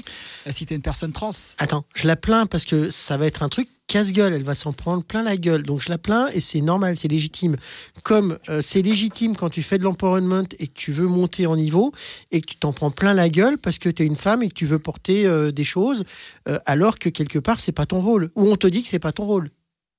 oui, mais tu peux rapporter ça à n'importe quel domaine. Le On est d'accord. le- Mais disons que le symbole Miss France, à mon avis, est peut-être un peu plus lourd à porter que, euh, euh, je sais pas, être chef d'entreprise ou des choses comme ça, quoi. Ou responsable d'un, euh, d'un, comment ça s'appelle, euh, d'une entité. Hein. Oui, mais à ce compte-là, tu vois, tu pars du postulat de ça va être dur à porter. Et ce postulat-là, combien de fois ont les femmes ou les, les non-mecs, en fait, ont dû, Oui. le- ont dû se le prendre dans la tronche? Ah mais attends, on est d'accord, on est d'accord. Mais euh, typiquement, ça a été aussi euh, les, les premiers enfants américains euh, racisés qui sont allés en école. Enfin, on peut en citer plein de, personnes qui ont ouvert les voies, qui ont été des symboles pour beaucoup de choses. Et heureusement qu'elles ont été là. Je dis pas que ça. enfin, quand je dis que ça va être dur pour elles, ça veut pas dire qu'il faut pas qu'elles y aillent. Je dis juste que, effectivement, elles risquent de s'en prendre plein la gueule, mais ça fera avancer les choses. Euh, je vais peut-être me permettre petite, petite intervention. C'est peut-être déjà se demander et se rappeler pourquoi Miss France a été créée. C'est-à-dire que sociétalement, c'est quand même quelque chose qui fait un peu pendant bah, les mecs font du sport, les nanas, compétitions sportives, on les suit pas trop, donc du coup, c'est plutôt ce genre de compétition qu'on va suivre. Est-ce que du coup, à notre époque actuelle, à l'heure où on pense de plus en plus à supprimer ce genre de concours, est-ce que c'est bien pertinent de considérer que pour quelque chose qui est déjà plutôt obsolète et un peu vieillot, est-ce que c'est vraiment une avancée Est-ce que c'est vraiment une priorité? Même si, bien entendu, c'est obligatoire que des nanas trans puissent y participer. Est-ce que c'est bien là-dessus qu'il faut se concentrer? Est-ce que c'est ça qu'il faut mettre en, en avant? Bah, moi, en fait, c'est même pas le fait qu'on le mette en avant. Moi, je m'en fous, en fait. Qu'elle soit trans, non-binaire, Non, euh, hein. handi. À la si, parce que quelque part, elle a un, truc euh, à porter en plus, quelque part. Et c'est aussi ça qui fait euh, notre richesse. Nous, en tant que personnes trans, bah, d'avoir une vie sociale, c'est peut-être plus compliqué qu'en étant une nana. Bon, voilà, euh, c'est un truc en plus, c'est une épreuve. Maintenant, je te dirais, tu vois, tu parles du sport. Je me pose plus de questions, effectivement, la représentativité des personnes trans dans le sport et euh, le fait qu'on nous dise à chaque fois euh, oui, mais toi, tu es une femme trans, quelque part, tu as un avantage euh, par rapport à des compétitions sportives. Waouh Enfin, c'est pas forcément le même sujet. Mais est-ce qu'on va pas aussi dire ouais, mais toi, tu es trans, donc naturellement, tu es plus grande, tu es plus élancée, tu as un physique qui est plus. euh, Justement, je voulais, je voulais intervenir concernant le sport. Il y avait, il y avait une, une athlète trans euh, néo-zélandaise qui a participé au concours d'haltérophilie lors des, derniers- lors derniers Ah oui, ça, ça. Jeux Olympiques. Ubar, quelque chose comme ça. Oui, c'est ça. C'est Ouais, exactement ça. Disons que notre passé, il devrait pas être là comme étant quelque chose qui devrait être avantageux. Je pense pas que être trans, c'est un avantage. Moi, je pense que ce serait plutôt une part d'égalité avec les autres. Équité. oui. Équité, plutôt. Moi, j'en suis même pas là, en fait. Moi, j'en suis juste à la représentativité des femmes tout court dans le sport. Mm. Parce qu'il y a beaucoup d'avancées qui devraient encore une fois être faites. Euh, bah, J'aimerais bien euh, une femme, plusieurs, euh, qui arrivent parce que bien sûr elles ont le niveau dans des disciplines qu'on considère vraiment typiquement masculines. Bah. Euh, par exemple, en Formule 1, c'est un peu compliqué physiquement, mais en endurance, il y a encore vraiment trop, trop, trop peu de femmes pilotes, alors que conduire, par exemple, une Ferrari euh, GT2, GT3 euh, pendant plusieurs heures, c'est à la portée d'une femme. Donc c'est moi je me pose cette question tout court. En fait, on a une époque où on a justement une représentativité des femmes dans le sport qui commence à augmenter, être plus visible parce que le sport féminin commence à rapporter plus. C'est justement aussi pour ça que des concours comme Miss, France euh, paraissent un peu plus anachroniques puisqu'il y a d'autres manières de représenter. Et c'est ce que je voulais dire, c'est que justement, est-ce que c'est utile de... Ça fait un peu reculons alors qu'on a la représentativité féminine qui passe de ce genre de concours au sport plus mainstream, est-ce que c'est bien pertinent de faire le chemin inverse, en fait, quelque part? Bah, alors moi, je vais te donner un exemple. euh, de tête, là, comme ça, euh, à vive voix, je peux te demander de me citer trois joueurs de foot. Tu vas me citer trois joueurs de foot masculins. Je te mets un peu au défi de me citer trois joueurs de foot féminins. Ah, J'en ai que deux. Ah, moi, je peux t'en citer si tu veux. Ouais, non, mais toi, t'es un peu l'exception du compte. Non, mais... euh, tu, tu comprends ce que je veux dire? Enfin, Ça, euh, c'est parce que je suis pas le foot, parce que tu me demandes de citer des je te donne- basketteuses, je serais moi- capable de le faire. honnêtement, le foot, je suis pas du tout. Euh, mais euh, Tu veux vraiment pas que je te dise? bizarrement, au tennis, on va avoir tendance à pouvoir rapidement donner des, des noms de joueuses de tennis, mais euh, des, joueurs de, des joueuses de foot. Ah, si. Bah, bah, sur Lyon, il y a. y a quand Oui, même, parce hein. qu'il y a l'Olympique lyonnais qui a quand même gagné euh, plein de Ligues des Champions. Ouais, Et euh, bizarrement, euh, la Ligue des Champions gagnée par les joueuses de foot, euh, ça, euh, tout le monde s'en fout. Par contre, en France, euh, quand on est, euh, quand on veut gagner une coupe, enfin, combien euh, de, de coupes du monde a gagné la France féminine? Par rapport à la Coupe du Monde masculine Bizarrement, euh, on s'en tape quoi de la Coupe du Monde féminine. Et c'est vraiment dommage. C'est vraiment dommage. Euh, ça devrait être au même niveau. Euh, c'est pareil, les athlètes. euh, ah, moi, j'avais vu un truc. Je crois que c'était une nana qui faisait du du de la du surf et elle avait du mal à trouver des sponsors. Pas parce qu'elle n'était pas douée, hein, elle était dans les meilleurs, Mm. mais elle était un peu moche. Et ça, ça Ouais. fait mal. C'est sexy. Quand je, ouais, ça, ça fait mal. Je me rappelle aussi, pareil, à l'inverse, tu avais une, une nana euh, qui jouait au tennis qui était très mignonne, une petite poupée Barbie blondasse. Bon, j'ai rien contre les... Au contraire, hein, si vous êtes blondasse, voilà. Alors, on ne parlait que d'elle. Elle était, elle se tapait, mais des trucs, simplement parce qu'elle était mignonne. Même pas parce qu'elle était bien classée.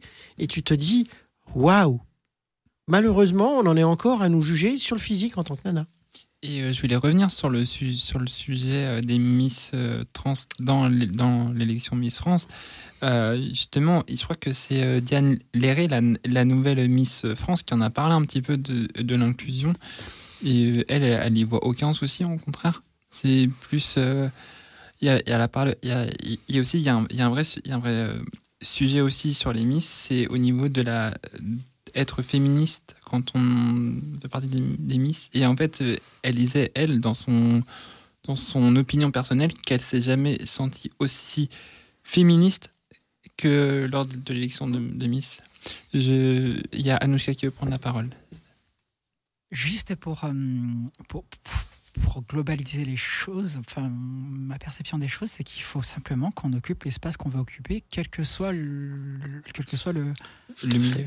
le- le- quel que soit le, le- ce à quoi on aspire, quoi. C'est c'est juste ça, être là où on veut être, faire ce qu'on a envie de faire. Effectivement, ça va être, ça va être difficile, mais comme ça a été difficile lorsque les femmes politiques sont lancées euh, dans la politique, comme euh, ça a été difficile quand après la guerre, euh, les femmes ont aspiré à occuper toujours un travail parce que bah, du coup les mecs étaient revenus à la maison. C'est c'est quelque chose que sociétalement on doit s'accaparer. Le fait d'être, d'être- d'être, même si effectivement, si on repart sur le sujet de, de, de- de Miss France, euh, oui, le postulat de départ de ce concours était effectivement euh, complètement masculin, complètement patriarcal, euh, le mythe de la femme objet, qu'on va juger, qu'on va noter. Rendez-vous compte, on va juger, on va éliminer les autres, on va, on va écrémer. c'est oui, ça reste bas comme, comme conception des choses. Mais c'est comme regarder le verre à moitié plein, à moitié vide. Le verre à moitié plein, c'est aussi des euh, personnes qui ont envie de concourir à une, à une compétition euh, de leur plein gré et, et- qui savent qu'elles vont être regardées.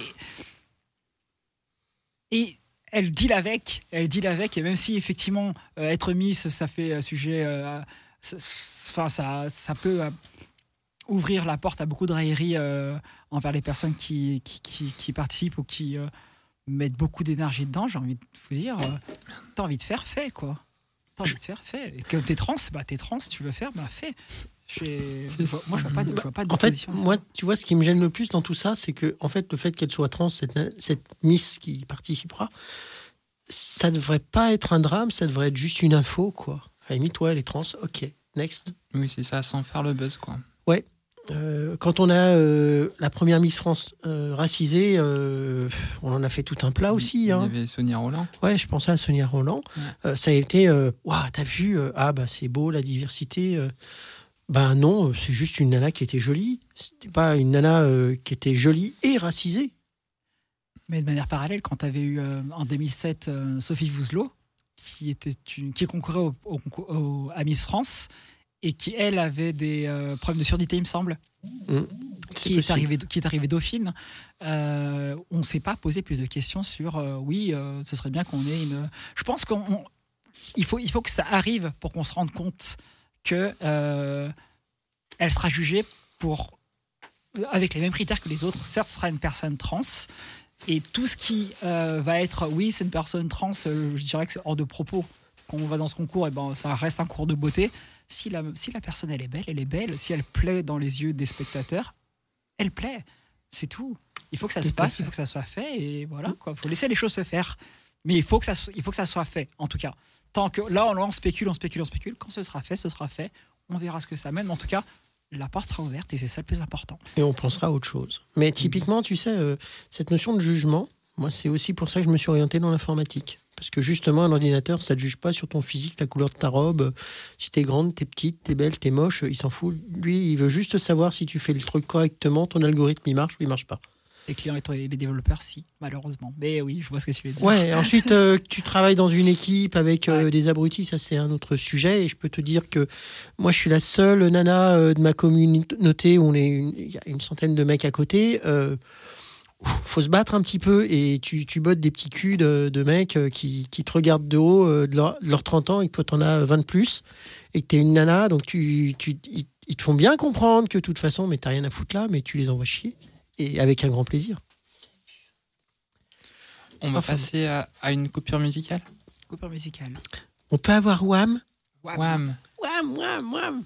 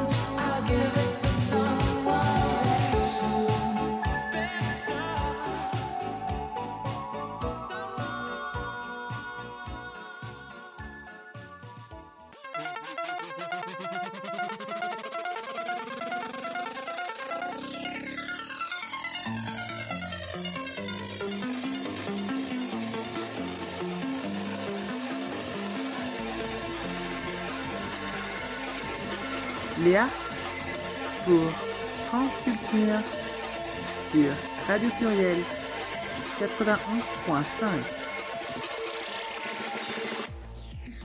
Nous sommes de retour en Eh oui, direct eh oui. avec Charlène. Alors il y a un petit peu de moins de monde parce qu'on est en train de gérer un petit souci logistique et on a décidé de démarrer avec une musique un petit peu plus bizarre.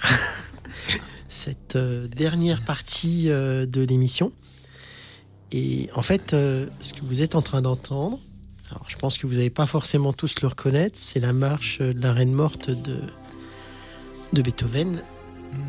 Et ça a été la musique d'Orange Mécanique qui fête ses 50 ans. C'est sorti il y a de ça 50 ans. Déjà. Oui, oui, oui, ça nous rajeunit pas tout ça. Et en fait, je voulais profiter de cette date pour parler euh, de Wendy Carlos qui a écrit ce morceau qu'on est en train d'entendre. Wendy est née dans les années 40 et elle a commencé euh, à apprendre le piano, elle était d'une famille assez classique, on va dire. Et euh, elle commence à composer de la musique électronique à 17 ans. Et elle est une pionnière dans ce domaine-là. Et euh, elle étudie donc euh, à l'université de Brown. Elle passe euh, ensuite à l'université de Columbia. Elle travaillera jusqu'en 65. Et elle sera l'assistante de Leonard Bernstein. Et elle commencera à écrire de la musique électronique. C'est un peu elle, la maman de. Oh, ça va aller, ah. Oui, c'est elle en fait qui a commencé à. Elle est connue notamment pour avoir utilisé les premiers synthétiseurs Moog. Ceux qui connaissent un petit peu, c'était un synthé que qu'utilisaient les Beatles, Kraftwerk, Jean-Michel Jarre et j'en passe. Et euh, elle, par contre, c'était pas de faire de la musique électronique à la Dépêche Mode ou à la Yahoo, mais c'était euh, la musique classique. Elle reprenait justement du Bach. Ce qu'on est en train d'écouter, c'est du Beethoven, mais elle, son truc, c'était le Bach. Et en fait, elle faisait euh, son premier titre, Switched on Bach. Et ben, euh, c'est un album qui s'est très très bien vendu à l'époque. Euh, et ça a été considéré comme euh, le disque de la décennie par des grands pianistes spécialistes de Bach, comme Glenn Gould.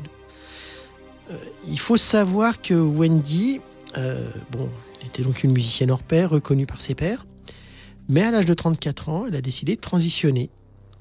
Et donc, elle ne s'appelait pas Wendy à la naissance. Je vous passe. Alors, vous pouvez chercher sur Google, vous trouverez son dead name, mais je ne vais pas le, le balancer comme ça. Euh, c'est une nana qui était talentueuse, qui était réputée, et elle a fait notamment la bande-annonce d'Orange Mécanique, mais aussi de Shining et de Tron. Alors, je ne sais pas si Bernard pourra nous mettre un peu aussi en musique de fond euh, la musique de Tron, euh, qui était un Walt Disney, il ne faut pas l'oublier. Qui a, et moi, bon, chaque fois que je l'entends, euh, ça me rappelle ma jeunesse. hein. C'était les premiers euh, trucs électroniques, euh, les jeux vidéo. 1982, je crois, le premier Tron. Tout à fait. Et d'ailleurs, c'est amusant que. On va le laisser un peu passer, c- ces musiques, c'est génial. Mais ce qui est amusant, c'est que bah, le Tron de 82, tu avais Wendy Carlos, et euh, le nouveau Tron, euh, qui est sorti euh, il y a de ça quelques années, tu avais Daft Punk. Daft Punk, ouais. Mais euh, on est un peu dans la- cette même logique de musique électronique. Et euh, ce qu'il faut savoir, c'est que Wendy, elle est toujours vivante. Elle est toujours vivante, la mamie. Elle a quand même euh, près de 80 ans. Mm. Et te dire, bah ouais, euh, une nana trans euh, a pu être reconnue par ses pairs, a fait de la musique à un bon niveau. Le seul truc qui est dommage, c'est que Kubrick, donc il, a, il avait fait avec elle, comment ça s'appelle, Orange Mécanique.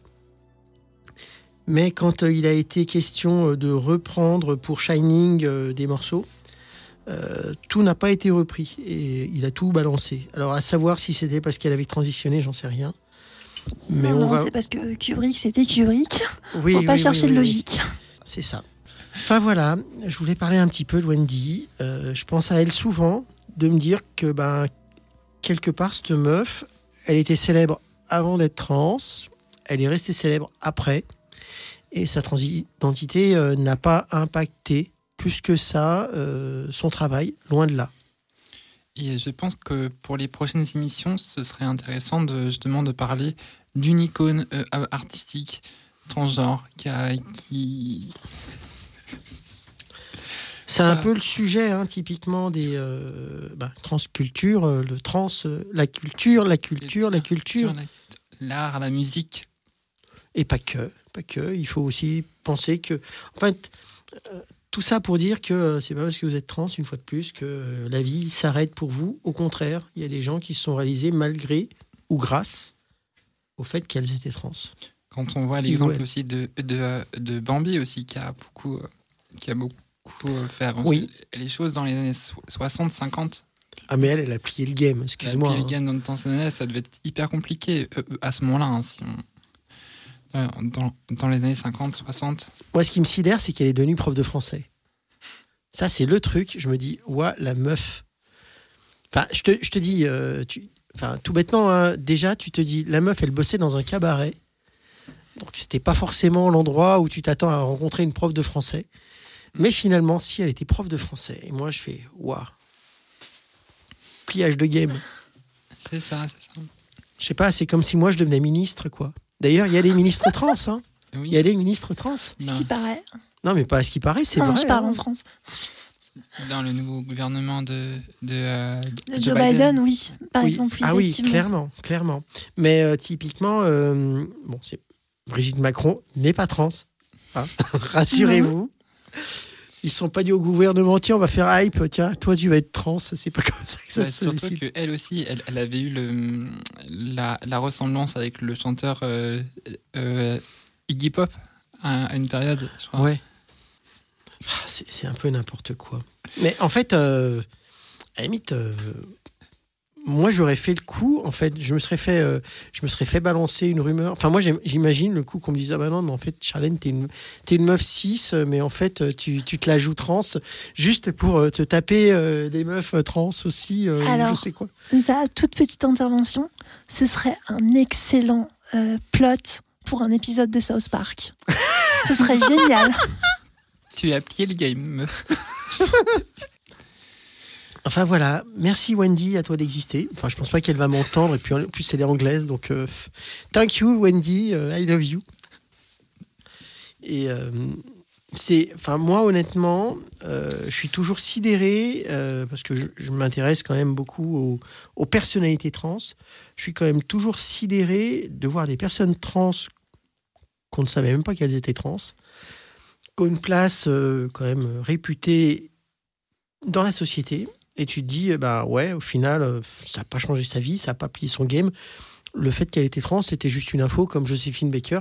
Il paraît qu'elle était métisse. Alors, on s'en fout, c'est Joséphine Baker. qui est rentré au, au Panthéon dernièrement. Tout à fait. Est-ce qu'elle était trans d'ailleurs Non, je pense pas. Non. mais elle avait tout compris à l'empowerment. Tout à fait. Exactement. Pourquoi il n'y a pas besoin d'être trans pour être- comprendre l'empowerment Je propose une petite coupure musicale. T'as envie de faire pipi, toi On fait un petit hommage à Bronski Beat. Ah oui, c'est oui, vrai que euh, avec, euh, faut penser à. ces- C'est comment il s'appelait Bronsky euh, Steve. Steve Bronsky qui est mort Bronsky, récemment. Qui est Voilà. il n'y a pas longtemps.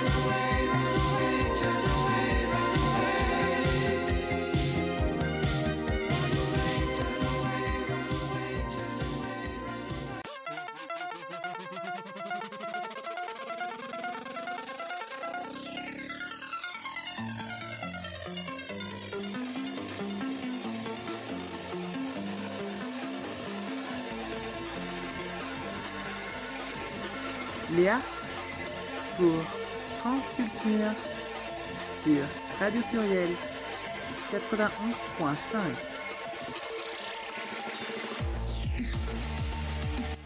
Ouais. De nouveau de retour en direct avec euh, Charlène, Coucou avec euh, Anouchka, Dernière ligne droite, bonsoir tout le monde. bonsoir, et avec euh, Jenine. Eh bien, re, re, re. Re. Blochon. Désolé. Et, et vive la Savoie. Oui. Libre. Merci. Et je voulais faire une petite dédicace à ma collègue euh, Imen, euh, qui nous écoute chaque mercredi soir. Et, Oui. euh, et- et puis je lui ai promis de lui faire une petite dédicace. Alors, j'avais deux sujets d'actualité. Et puis, euh, je pense qu'on va ensuite partir sur un sujet de streaming. De streaming, d'après ce que je sais. Oui, je me suis éclaté le casque dans le micro. Euh, premier sujet d'actualité, c'est euh, bah, une petite victoire, ou plutôt une grande victoire. C'est que ça a été voté, ça y est, interdiction des thérapies de conversion. Mm. Waouh, enfin. Victoire pour le peuple. On va arrêter d'essayer de transformer les droitiers en gauchers. Tout à fait. Tout à fait. Donc il y a ça qui était tombé. Et il y a un autre truc qui est tombé euh, En Belgique, ouais, en Belgique. Et alors moi j'ai un peu tiqué. C'est qu'ils souhaitent supprimer la mention de genre sur les pièces d'identité. Et ça, moi, ça m'emmerde. Très honnêtement. Donc euh, je pense qu'on va, on va un peu se taper dessus, c'est bien. Alors que moi, non. Ouais, ouais, parce que je me suis pas fait chier à devenir une meuf avec tout ce que je me suis tapé comme procès, Ouais. papier, machin, pour que du jour au lendemain, allez, hop, euh, on rase gratuit et il n'y a plus de mention de genre sur les pièces d'identité. Très honnêtement, euh, sur mon permis de conduire, il n'y a pas la notion de genre. C'est pas marqué monsieur ou madame. Ça me gêne pas. Mais euh, je souhaite quand même avoir une pièce d'identité où il y a mon genre qui est exprimé. Le genre, entre guillemets, que je me suis fait chier à prendre et que je me suis battu pour avoir. Ensuite, au lieu de supprimer, effectivement, pour ceux que ça gêne, why not mettre bah, un X euh, Et d'ailleurs, c'est prévu au niveau des passeports, euh, donc c'est pas gênant. Mais euh, que l'on supprime sur les pièces d'identité la notion de genre, ça me gêne un peu. Même Euh, beaucoup, voilà. je laisse rebondir euh, là-dessus. Euh, mais dans, dans, dans- dans quel univers c'est un papier qui doit nous définir avec euh, des. Merci. C'est euh, déjà le, le concept de la carte identi- d'identité, c'est un truc napoléonien euh, qui était à la base fait pour euh, pouvoir recenser les populations, notamment les populations euh, qui viennent de l'extérieur. C'est le cas du numéro de sécurité sociale, d'ailleurs, qui a été- a été créé dans les années 40 hein, Voilà. aussi. on, on est dans cet ordre des choses, mais c'est absolument jamais. un Au contraire, je trouve que ça induit euh, la possibilité pour les personnes qui veulent être malaisantes à, nos égards euh, de pouvoir dire oui, mais c'est marqué. Moi, je me souviens quand je suis allé faire mes, prises de sang, euh, j'avais une, une laborantine que je ne vois plus, tant mieux, au revoir, qui justement, moi, quand je la corrigeais, s'amusait à me dire oui, mais c'est marqué sur votre papier tel genre. Alors que je vois pas du tout en quoi ça l'embêtait de me genrer dans la manière dont je voulais me définir. Est-ce que toi, quand tu vas dans tes relations sociales, tu dégaines ta carte d'identité, tu fais, euh, Ouais, il y a un F ici. ouais, je le fais. Non, puis il y a un autre problème dans ce que dit Charlène qui est plus euh, fondamental, c'est que c'est pas marqué, entre guillemets, comment dire, sur la carte d'identité, c'est plus marqué mâle ou femelle Tout à fait. que homme ou femme. C'est ça le truc. Et c'est justement le fait que. euh, euh, Enfin, sur la carte d'identité, c'est pas tellement le genre, c'est bien le sexe. Et euh, le souci, c'est que le sexe, ça ne définit euh, pas tant que ça. Donc euh, voilà, c'est un peu le souci que j'ai. Moi, je voulais, je voulais rebondir parce que si, par exemple, à notre époque, quand on a commencé notre, notre transition, ok, il y avait la loi pour changer de, de mention de genre à, l'état civil, tout ça. Bon, on l'a fait, tout ça. Ça nous a valu quand même beaucoup de temps et beaucoup d'énergie et beaucoup de démarches pour ça. Après, il y en a qui aujourd'hui disent Ouais, je me suis battu pour avoir ça. Ok, moi aussi, je me suis battu pour avoir ça. Mais à un moment donné, si on, on aurait eu cette, cette loi qui est passée en, en Belgique, en France, à ce moment-là qu'on qu'on- quand on a fait notre changement d'état civil sur les papiers, est-ce qu'on aurait euh, été justement plutôt euh, contente en fait, parce que de se dire, bah, en fait, non, on n'a pas cette démarche-là à faire. On, on, euh, euh, on peut s'exprimer comme, comme on le souhaite, et tant mieux, en fait. C'est ce que, alors là, je peux comprendre qu'il y a une certaine rage du fait qu'on qu'on ait fait toutes ces démarches, mais est-ce que si on, on, a eu, ça à l'époque où on a fait notre changement d'ét- d'état civil, est-ce qu'on aurait été. Je pense qu'on aurait été sou- soulagé poids aussi. Tu vois ce que je Alors je vais continuer mon raisonnement. C'est vrai que avant que les lois de 2016 sortent, il fallait euh, se faire vérifier si on avait un vagin, qu'on était stérile, etc., etc. Dieu merci, on n'a plus besoin de ça. Et euh, moi, je suis très contente d'avoir fait euh, euh, mon changement d'identité euh, et de sexe sur ma carte d'identité à l'époque avec mes anciens attributs génitaux. Et que je suis aussi très contente de m'en être débarrassé. Oui, c'est difficile encore aujourd'hui euh, de faire un changement d'identité sur ces cartes. Euh, oui, je suis la première à le savoir. J'en ai bavé plus d'un an, euh, et comme beaucoup malheureusement. Toujours est-il que c'est pas c'est pas de ça que je parle. Moi, c'est de la suppression du, de la mention de genre. Si c'était facile de la changer, c'est-à-dire que ça se passait comme à Malte notamment, où tu vas à la mairie de ta naissance et tu dis bon bah moi vous me mettez un X, Ouais. vous mettez un F ou un M, la question se poserait pas et on accepterait. Et c'est ça en fait le truc. C'est parce que c'est compliqué qu'on se dit faut l'enlever. Euh, non, il faudrait que ce soit simple et qu'on puisse le garder. Et si on veut mettre autre chose, on met autre chose. Et dernière précision, euh, la notion de genre euh, masculin-féminin à l'époque euh, Napoléon, hein, pour être précise, pourquoi on demandait avec précision que ce soit marqué? Parce que ça partait à la guerre. Aujourd'hui, bah, il y a des mecs et des nanas euh, qui partent à la guerre toutes les deux. Donc euh, Mm. la question euh, du genre ne se pose plus non plus. Et je ne parle même pas de l'histoire de la carte de sécu, parce que bon, euh, euh, si je commence à vous rappeler qu'il y avait un 3, un 4 pour les personnes juives, on va encore faire du point Gonvin. C'est pas forcément le but non plus. Tu veux rajouter quelque chose, euh, Anouchka? Sur cette, cette, cette question du, euh, du, du, du, du- du genre, qui est en fait effectivement une mention de sexe. Euh, moi, je suis une personne non binaire. Euh, je suis contente d'avoir un F, mais honnêtement, euh, ne pas être catalogué dans ce, dans ce, dans, dans ce genre-là, en tout cas, ou avec une simple lettre sur ma carte d'identité, ben, j'apprécierais. J'apprécierais. Tout à l'heure, tu parlais de, de l'exemple maltais avec le, le- Oui. le- le fameux X. Mais l'Allemagne aussi, hein. L'Allemagne aussi, effectivement, l'a- l'a l'a fait il y, a, il y a quelques années. Deux ans, je crois, ou trois ans. Oui, c'est tout récent, Ouais, c'est- tout récent. Euh, en France, on est toujours en retard sur ce genre de questions, comme d'habitude, pour changer. Mhm. On attend que les autres le fassent pour dire Ah oui, écoutez, c'est pas mal. On attend surtout qu'on nous l'impose. Oui, Ouais, c'est ça. ça, Voilà. c'est. euh, ça, c'est, euh, un vaste sujet. hein. Toujours. bah, du, coup, euh, du coup, oui. Pour moi, vas-y, tu voulais. Peut-être un, un dernier truc. Après, ça, c'est mon point de vue. Mais le fait qu'il est supprimé, par exemple, en Allemagne, il n'y en a pas, il me semble. C'est-à-dire, il est supprimé. Bah, en Allemagne, sur la carte d'identité, il n'y a pas marqué homme-femme. Euh, je crois que si. Et ils ont rajouté le X. Bah, en tout cas, en tout cas, bon. Toujours est-il que s'ils décidaient de le supprimer, ça enverrait un message fort.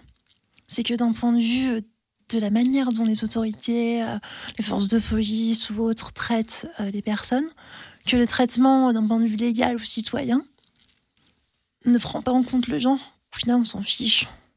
C'est un Oui. problème. C'est-à-dire que s'il apparaît pas, tu sais pas, et voilà. Mais le souci, c'est que s'il apparaît clairement dans certaines situations, et on sait que notre police républicaine en ce moment, on peut avoir légitimement des doutes sur certaines choses, bah c'est peut-être mieux, entre guillemets, si je devais faire un choix vraiment strict entre eux. Il y en a ou il y en a pas, je choisirais il y en a pas. Parce que c'est clairement ce qui est le moins risqué d'un point de vue des exactions et autres. Ouais, mais alors personnellement, enfin, excuse-moi de te le dire comme ça, il y a aussi le fait, euh, alors moi en tant que personne trans, avec la transition, mon changement d'identité, machin, putain, mais j'étais contente de recevoir mon passeport. Avec C'est pas bon toi genre. le problème, Non, c'est c'est possible. globalement. Non, non, mais euh, et quelque part, euh, moi j'espère qu'un jour, Anouchka, t'auras un passeport ou une pièce d'identité avec un X et que ça te corresponde. Euh, moi, honnêtement, très honnêtement, le jour, et je l'ai toujours à portée de main, je, je vais être, enfin, je suis pas au point de le regarder régulièrement, mais c'est quelque chose qui a été important dans ma vie, euh, de pouvoir être identifié et de me dire, ben, on t'enlève ce droit de t'identifier Et correctement. justement, sur ce genre ça de me gêne. questions, on peut pas penser à soi. Oui, oui, non, Là, mais c'est pas en pensant à moi que je fais cette remarque, c'est vraiment en Mm. pensant à des personnes qui. euh, je pense aux personnes non binaires. Et je pense que quelque part, la reconnaissance des personnes non binaires est plus importante que la non-reconnaissance de la totalité de la population. Pour ma, pour ma part, il y a juste. Pour ma part, il y a juste une chose sur laquelle j'ai été euh, contente d'avoir, ou j'aurais été plutôt contente d'avoir cette mention, mais encore une fois, c'est pas quelque, c'est quelque chose qui, qui au niveau de là où j'étais, ben, c'était à l'aéroport et c'était lors d'un contrôle. euh, où justement il y avait les mecs qui contrôlaient les mecs et les femmes qui contrôlaient les femmes. Il y a juste à, ce- à ce moment-là, à ce niveau-là, que je trouvais ça utile, mais encore, comme tu le disais, euh, Janine, c'est juste une circonstance de, de point de vue de société qui, euh, qui ne nous intègre pas. Qui nous intègre, enfin, qui nous intègre pas, mais qui quand même nous intègre un petit peu de mieux en mieux. Enfin, je dis pas. euh, Enfin, moi, je vois ma condition actuelle par rapport à la condition il y a de ça 20 ans. Euh, putain, j'aurais transitionné il y a de ça 20 ans, mais waouh! Euh, putain, le game, quoi. Ça aurait été pas forcément simple pour moi. Non, mais tu sais, tu sais que par exemple, là, les personnes qui euh, ont recours au changement d'état civil et, euh, ou de prénom, on leur dit ce que c'était en 2016, ils Mhm. sont waouh! Bah, j'ai une copine qui est en plein dans les papiers. hein. Sam, euh, elle est en plein dedans, euh, tu sais, euh, qui était venue la dernière fois. elle me dit Ah ouais, alors tu penses que je peux changer tous mes prénoms? Faut juste que j'en change un Je dis Mais te prise pas, chérie, hein, assume. Ouais, ouais. Moi, j'ai beaucoup de respect pour celles qui ont changé. Je dis pas que le combat est pas fini et qu'on est super, tout va bien. Euh, moi, j'aimerais qu'on arrête d'être euh, de passer au TGI euh, juste pour ça, que ce soit géré à la mairie, comme pour le prénom. J'aimerais euh, bah, effectivement qu'il y ait le X. Euh, moi, très honnêtement, tu vois, j'aimerais qu'on enlève le 1 ou le 2 de la carte de sécurité, enfin de, de. Carte vitale. Ouais, carte vitale. Mais même là, c'est compliqué parce que. euh, alors, moi, j'ai le cas d'une ex qui avait un problème de santé. On lui donnait un traitement qui n'était donné que à des mecs. Et elle, en tant que nana, ben, on la regardait à chaque fois en lui disant Non, mais attendez, vous n'avez pas le droit. euh. Et elle devait à chaque fois s'expliquer sur le fait qu'elle était trans et que donc elle avait droit à ce médoc. Euh, Il y a encore quelques trucs qui sont pas forcément simples. hein. Mon opinion personnelle, soit on met la troisième mention de genre, du coup le X, et soit on supprime la, la mention du sexe. Pour moi, c'est comme ça, c'est la liberté aux gens aussi de, de décider. Enfin, j'aime pas. Bah, moi, le problème de l'enlever, quelque part, ça m'enlève mon expression de genre. Et moi, je me Mais à quel revendiquais moment en tant que femme. sur des papiers? Ben, À quel moment? Malheureusement, euh, c'est- la société qui est fait comme ça. Ah d'accord, donc faut suivre le, le mouvement de la, de la société. Je Ben, sens que je suis pas trop d'accord avec toi. Mais... Alors dans ce cas-là, pourquoi est-ce que Alors attends, dans ce cas-là, si on va à l'extrême, pourquoi on met le genre, pourquoi on met le prénom, pourquoi on met le nom de famille? Pourquoi on met euh, la couleur des cheveux et l'âge? Euh, on s'en fout. c'est plus bonnes rien. questions. hein. Et la société, c'est nous. C'est à nous, à nous la Ben, personne. oui. La société, c'est pas un société. cadre euh, Ben arrêté. oui, je sais. C'est nous la société, c'est à nous de le faire, c'est à nous de faire bouger les choses.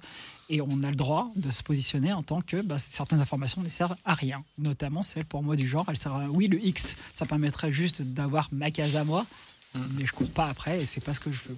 Je Bah, ne veux pas qu'on définisse une personne par je- rapport à son genre. je te ça dirais- aucun sens. La case à toi, c'est plutôt la case aux personnes qui ne se n'identifient ni homme ni femme. Et moi, personnellement, je préfère m'identifier en femme que X. Oui, mais il y a, il y a un gap entre ce que moi, enfin ma définition de mon propre genre et la Mm. manière dont je veux que les autres me définissent. Et je ne veux pas que les ça. autres me définissent par rapport à mon genre. Je n'ai pas besoin d'un papier, d'un carton, d'un document, quoi qu'il soit, pour qu'on me dise Ah, on va me juger par rapport à bah, tiens, c'était genre, tiens, c'était genre, tiens, c'était genre. Ça n'a pas de. Ça n'a pas de. Ça n'a pas de. de Légitimité, perspicacité, ouais. Ça n'a pas de légitimité parfait. euh, c'est pas ce que je crois.